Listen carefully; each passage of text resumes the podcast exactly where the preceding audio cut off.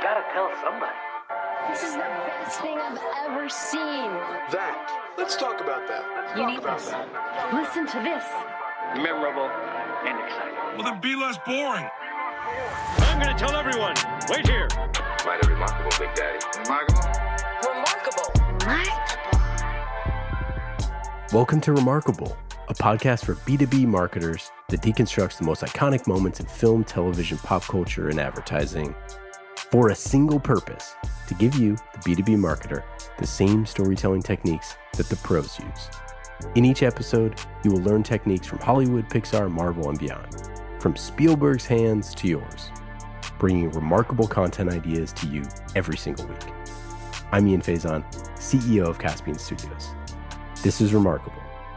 And this week, we're talking about B2B marketing lessons from Pixar's Up and how to use the concept of show don't tell in your marketing.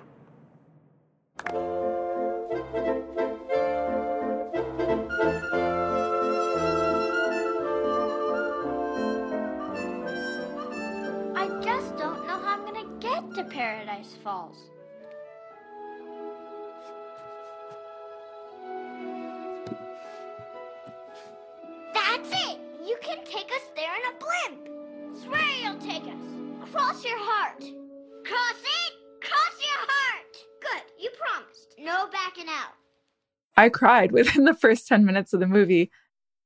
That is Meredith O'Neill, our amazing producer extraordinaire for this show and many other shows at Caspian Studios. when I first watched it. It was just super, super sad. That is Annika Das, B2B content marketing manager here at Caspian Studios. if a company made me cry when I went on their homepage, I'd probably, I don't know, I'd be super impressed. Might even buy. That is Colin Stamps, our podcast launch manager here at Caspian Studios and our marketing aficionado.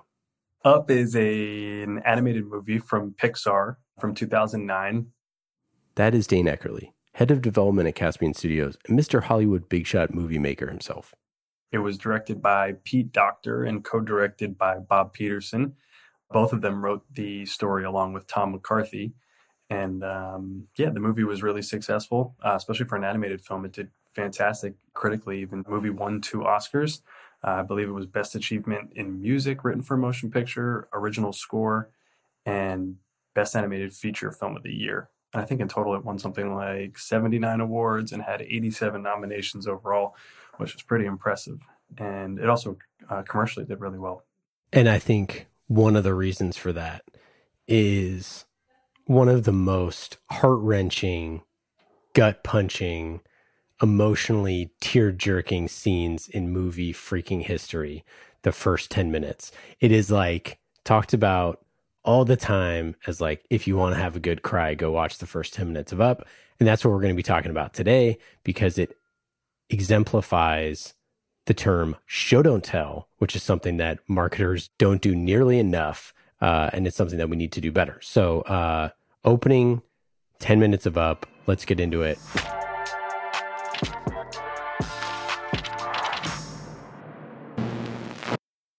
So, the story overall is about this old man named Carl Fredricksen, who's voiced by Edward Asner, and he rigs up his house with balloons. So long, boys! I'll send you a postcard from Paradise Falls. So many balloons that it um, picks the house up off its foundation. He goes on this adventure, but he accidentally takes this young stowaway. I think he's a Boy Scout, and his name is Russell, and he's voiced by Jordan Nagai. Good afternoon. My name is Russell, and I am a wilderness explorer in Tribe 54. But the first 10 minutes starts with Carl Fredricksen's, um, basically his whole life. There's this whole montage of him growing up, but he falls in love with this girl when they're both little kids, and they both have this love for, I think his name is Charles Muntz, and he's a world explorer, and they both have this idea of exploration and um, really look up to him as their hero. Who would dare set foot on this inhospitable summit? Why, our subject today, Charles Muntz. And so they fall in love, end up getting married and buying this house that they used to play in that was sort of decrepit. And they start to um, paint it and make it look nice. And so they have this whole story around this house, this whole love story that goes along with it. And then we find this tragedy where he and his wife are unable to have children, um, but they make this promise to each other to go to a place called Paradise Falls, which is a place that that explorer Charles Muntz had also explored, and so they want to go do the same thing. So they make this promise around it. That's it! You can take us there in a blimp! Swear you'll take us! Cross your heart! Cross it! Cross your heart! Good, you promised. No backing out. There's a reason why they wanted to have this super heavy hitting uh, montage right in the beginning. And that's because it is a children's movie, but it's about this older man. And so they were like, how do we get the audience involved and engaged emotionally? The director, Pete Docter, had this idea, which is what Up was really based on overall, which this single image of a house floating in the sky, buoyed up by balloons, and an old man living there. And he had to kind of, based on that image, answer two questions that came to mind which is where is this guy going and why couldn't he just like take a plane um, and so the whole goal of that montage is to answer those questions which is he needs to go to paradise falls to fulfill his unfulfilled promise to his wife ellie who has since passed away right and the other is um, he's so attached to this house because it was their childhood playhouse Tell your boss he can have our house. Really? When I'm dead. through that montage he's kind of visually training the audience to connect that house with with Carl's wife and his unfulfilled promise of going to Paradise Falls. It was first of all a bold move from a storytelling perspective because when you make a kids movie you don't normally start with a silent 5 minute scene at the beginning. It's not exactly the most common storytelling technique. Kids generally want, you know, fast cuts, uh, and lots of crazy things happening and you know fart sounds and and all the other things that kids find super funny For the love of Pete. Go on into the bushes and do your business. Okay, here, hold my stuff. which of course Disney and Pixar often have some sort of tragic event at the very very beginning of every story to set up the rest of the events but this was a slow burn. It was a slow burn in in a few different ways because when your protagonist is an old man in this case so often in society we see this person as being an old, old man right? You don't think of their whole life. So to tell someone's entire life in five minutes is like pretty crazy, but shows his transformation as a little kid who's afraid of everything and then like meeting someone and her transforming him. You know, you don't talk very much. I like you. That's a pretty crazy thing to tell in five minutes with no with no dialogue, you know? Oh yeah, I think it, the placement of it is really cool. This isn't like a, a you know, 100% you know across the board kind of thing, but I feel like the beginning of a moment when you're trying to hook people, that's when you we kind of get a lot of information usually. Like how many movies are like you're probably wondering how I got here like at the very beginning. They're literally telling not showing or like the like the scroll at the beginning of like Star Wars or something. It's telling you everything up front. Even Goodfellas is one of my favorite movies. As far back as I can remember, I always wanted to be a gangster. people telling you stuff from the jump. And this is taking the total opposite tact. And I don't know exactly why. Obviously, there's a lot of reasons that people make decisions when they're putting together a project. But Ian, you, you highlighted something really cool with, you know, him being an old man I'm elderly and infirm. and this being like an animated movie that's supposed to be kid friendly. If you have like an older man who's lived an entire life talking about something at the beginning and like doing a VO for his whole life, it's never going to land with kids. Maybe some of the Yep. older folks in the audience, but by just part of showing, not telling, especially in this example, it like forces you to fill in the blanks with words that you understand or emotions that you can kind of connect with. And that's what this does so well, which is why like a kid will cry, an older person will cry, like you're kind of adding your own dialogue. And that's what makes it possibly land so hard with people. you could not have had him do VO for this entire sequence because doing the VO from the old man's perspective is you know what is coming, right? But when you show the entire story without any VO, we have no idea where we're going. So each thing happens sequentially, one after another after another, and it builds on itself in a way that is like so painful when certain things happen. You know that they want to go to Paradise Falls and they save up money and they have to break the bank and they save up money and they have to break the bank. They're planning for a baby and that doesn't come. Like it's so like you live it. You don't know where this is going. You have no idea. And then at the end of it, when he's ready, you know, to to take his house and fly away and to fulfill this promise, you're like, holy, I totally get it. And so there's a few other things that we want to go into here. One of those is sound. And Meredith, uh, I'm curious what you what you think about sound.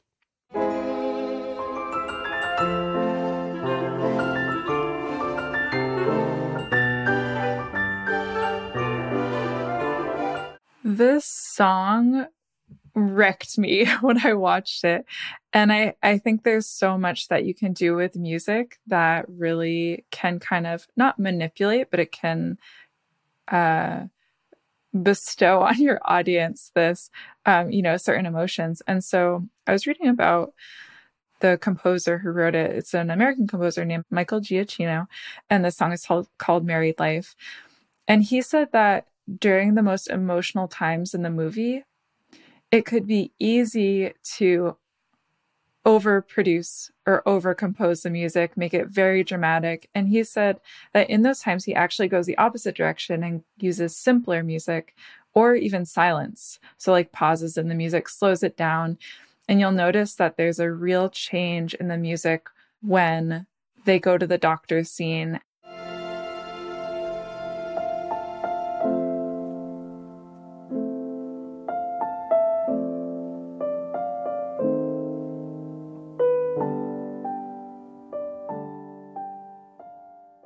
assume that they're getting bad news and they're devastated by the news and you're kind of trying to figure out what's going on there. And so it goes from this very like happy, upbeat, um, nostalgic music to devastation very quickly. Um, and they do that all through music. And so Michael Giacchino was kind of trying to ask himself questions like, when is it okay to be sad? When is it okay to go big? Um, and then he thought, well, you know, if I were there and if I was in the room, what would I say to them?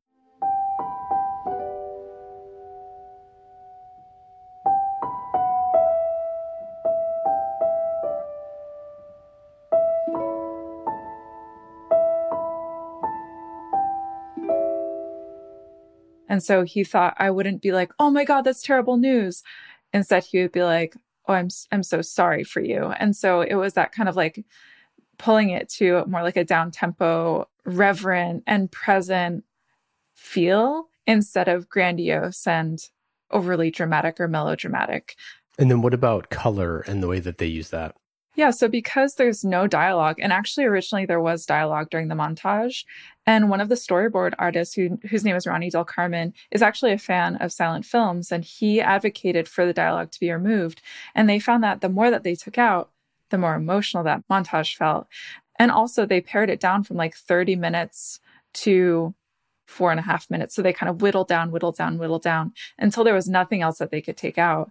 And so instead of that dialogue, they kind of replaced it with music and with kind of like these basic visual cues that anyone could pick up on. So expression is super important. And if you watch it, you'll notice there's not a ton of camera movement. What's really central to each frame is characters' faces. And so you as the audience are like picking up a lot on the characters' faces. They also do a lot with just the general shape of each character. So you'll notice like Carl is a square. They describe him as being like a brick and he's kind of like weighed down, resistant to change. And if you hadn't shown up, none of this would have happened. Ellie, his wife, is circular. She's softer. She's joyful, right? And they do a lot of that with color too. So Carl's color is blue. So he's got like the blue balloon when they first meet. It's kind of a masculine color. And Ellie's color is pink. And you'll notice after Carl returns home alone, when we assume that Ellie has passed away, there's a pink cast of light on the house. And as he enters the door and shuts it behind him, that pink dims to nothingness. Um, and so it's like very symbolic. So they do a lot with color, shape, and music to convey a message instead of dialogue. Gosh, that is just brutal. This so freaking rough. scene is it's so rough. what you just said is so intentional, Meredith, about that the, the pink light. But it really makes me feel like now more than ever too, just thinking about the origin of film and and telling stories, especially in like a visual medium. Like it used to be silent films, and then when they added dialogue, they became talkies. So like it started more show don't tell, then it became something else, obviously, because it just changed, it transformed and evolved. But I feel like now we're at this point where like even if you just go on TikTok, like they're telling, not showing at all. There's someone speaking to you and then there's captions and then on top of the captions there's like big text on the screen and you're seeing and hearing everything spoon fed to the point where now I just think like moments like this at least when I was rewatching up like it lands that much harder because I'm not used to using my imagination as much so I feel like this this sort of takeaway and this sort of technique will work now probably better than it would have 15 years ago because it's just so jarring because people are so used to being spoon fed stuff so I think it's just all the more relevant today You stole it right out of my mouth, Dane. That's why we wanted to talk about it today, right? Is like, this is more powerful storytelling than any marketer is doing right now. Like, full stop, right? The, the four and a half minute sequence is better storytelling than we do as marketers. But there's so many things that we have to take from this because so much of the content that people consume is on silent on their phones on mobile. So to use things like the expressions and the colors and the symbolic nature of different things to tell stories, to use familiar landscapes like we talked about in, in the episode of Mean Girls, like this is all so important to use right now. And it's the type of storytelling that marketers need to be doing.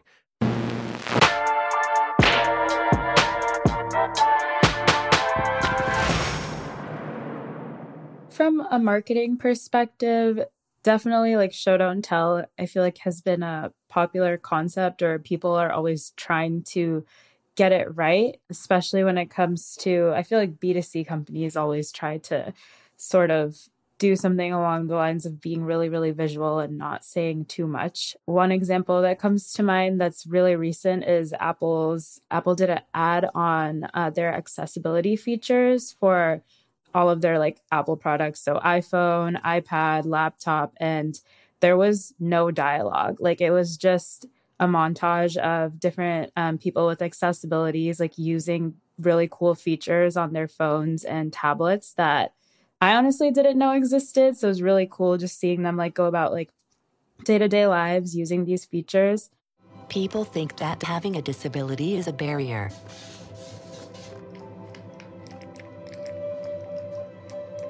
But that's not the way I see it.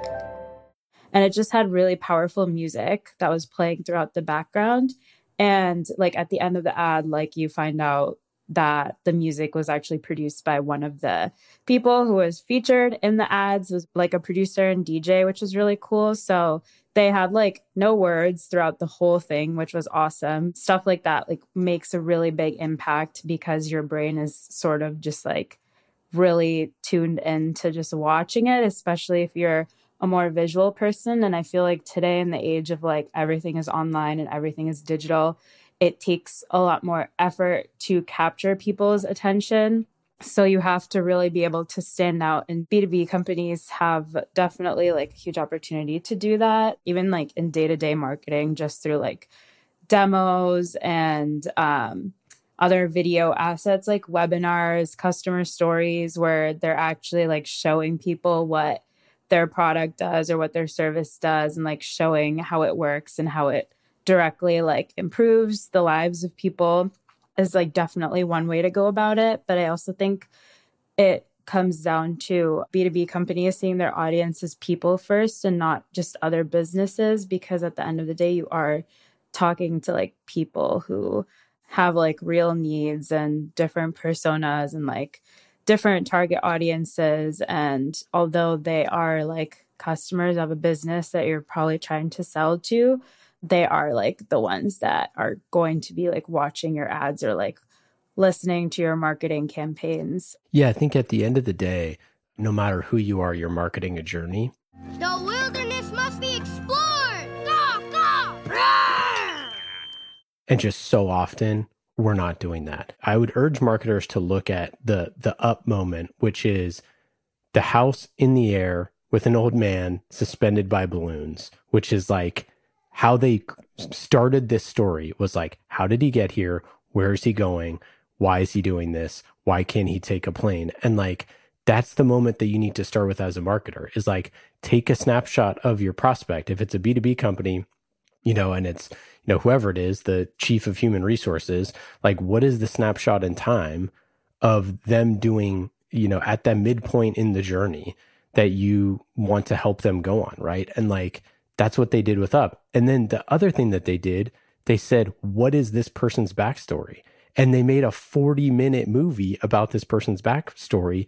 And then they edited it to four and a half minutes. And like, they they crafted every scene over and over and over again to get to 40 minutes. And then they're like, shoot, we got to take this one out and this one out and this one out. And they carved it down to four and a half minutes. Like that is the job of the marketer, right? Tell the entire story and then edit yourself to get to the four and a half minutes of like the necessary pieces of that or the 30 seconds of necessary pieces if it, if it's you know something that you're sharing on social and i feel like that that that they're so little of that done that we sort of like get to an idea, we say this is good enough, or we don't do enough research or discovery about all the customer journey. We don't paint that picture well enough that we could zoom in on a moment in time and tell that specific thing. Oh, well, this is all well and good and everyone's excited about it. But then you go to the board. What happens if the board says, I don't like this idea? Then what do you do? Okay, well, that CHRO has to go back to the team and say, the board doesn't like this. How can we make it more board friendly or whatever, you know, whatever the case is. And I think that that's a key lesson from up is to say, take that snapshot in time, tell the entire journey, and then figure out what needs to stay and what needs to go. Makes me think of explainer videos that a lot of companies make. Usually they use the explainer video to give kind of the backstory of why customers are using the product or how the product came to fit into the market. You're passionate about what you do you believe in the power of sponsorship to bring your brand to life, and you strive to make an impact in the community, but you wish you could accomplish more.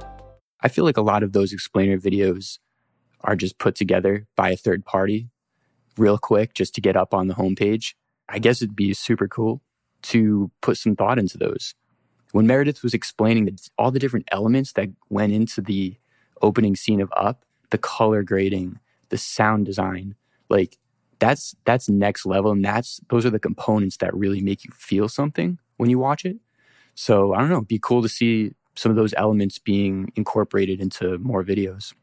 Yeah if you said to a marketer now this is generalizing but like if you're like hey ian you're a marketer go tell me the story of this guy you know tell it in four and a half minutes. I would be like okay the guy's name he's carl fredricksen he's 78 He's got big glasses. He's, you know, kind of short. He uh he has a hearing aid. Grumpy guy, super grumpy. Take a bath, hippie. He, you know, sells balloons at the local uh zoo. Like that's how you would tell it. That's how a marketer would tell a story. You just describe the thing. It wouldn't make it a horrible story. The rest of the story is still really fun and interesting but it's all of the other details of how we saw him get to that point for why he is doing what he's doing, right? Like start with why, right? That's what like, you know, Simon Sinek says. And so that's where I think that marketers kind of fall flat is like we just describe the thing. We describe the house. We describe where he's going. Oh, he's going to these falls. But it's like uh, who cares about an old guy going on a vacation? Right? Like that's not a big deal. Like that's not even a fun story or entertaining in any way. It's the reason and the and the backstory and all that other stuff that that comes into play there that makes it remarkable. I think another layer of it is also just being able to be really unpredictable. Like who would have thought while watching up that this old man would befriend like a young kid? Hey. you were talking to a rock and this whole journey unfolds where they become really close even though he's really the old man's like really annoyed with him. I'm tired and my knee hurts. Which knee? My elbow hurts and i have to go to the bathroom. It's just a beautiful story but no one would have ever predicted that from the first opening scene especially so I think like, yeah, in your marketing also just stay unpredictable, like create storylines that kind of like impress people and like take them off their edge. Final piece on this that I think is really interesting is like you could have ended the story with him just leaving on the adventure. Like that could have been the end. After 10 minutes, the story could have been over and we would have wondered what happened and all that sort of stuff. But like you would get why he would do that. Of course, you have the whole rest of the story, but like we still would feel the same emotions. We would still understand why someone would like string up their house to, to go on this thing. Whether or not he goes and, and achieves the goal and all that stuff, of course, we want to know that. But I think that we get so caught up in, in telling the end of the story, but it's really where we need to focus more time is on the beginning of the story. And I think that generally speaking, we don't do that quite well enough. I just think the last thing is you just want to feel something with with this sort of technique. It really makes you feel something.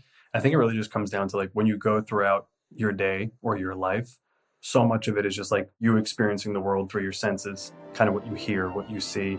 You don't kind of take away like everything from your day just by being told it. And I think that's just a very human thing. It's just to absorb the world around you. So I think part of feeling something is just letting people feel that absorption and like having something just sort of click in that sense versus being told something.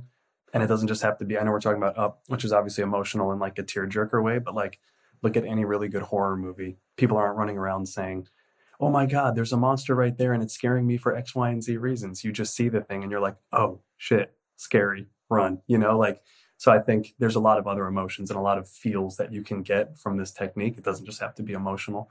Um, and obviously, as a company is trying to apply that, you don't always want people crying when they're thinking about your product, but it can be any feeling. If a company made me cry when I went on their homepage, I'd probably, I don't know, I'd be super impressed. Might even buy. I'm hitting request a demo. All right. At least. make, make, you cry with those savings you're going to get. Uh-huh. All right. Thanks, y'all. Appreciate it. We'll talk soon.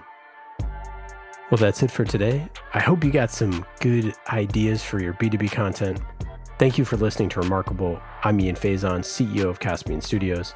Remarkable is created by the team at Caspian Studios, B2B podcast as a service.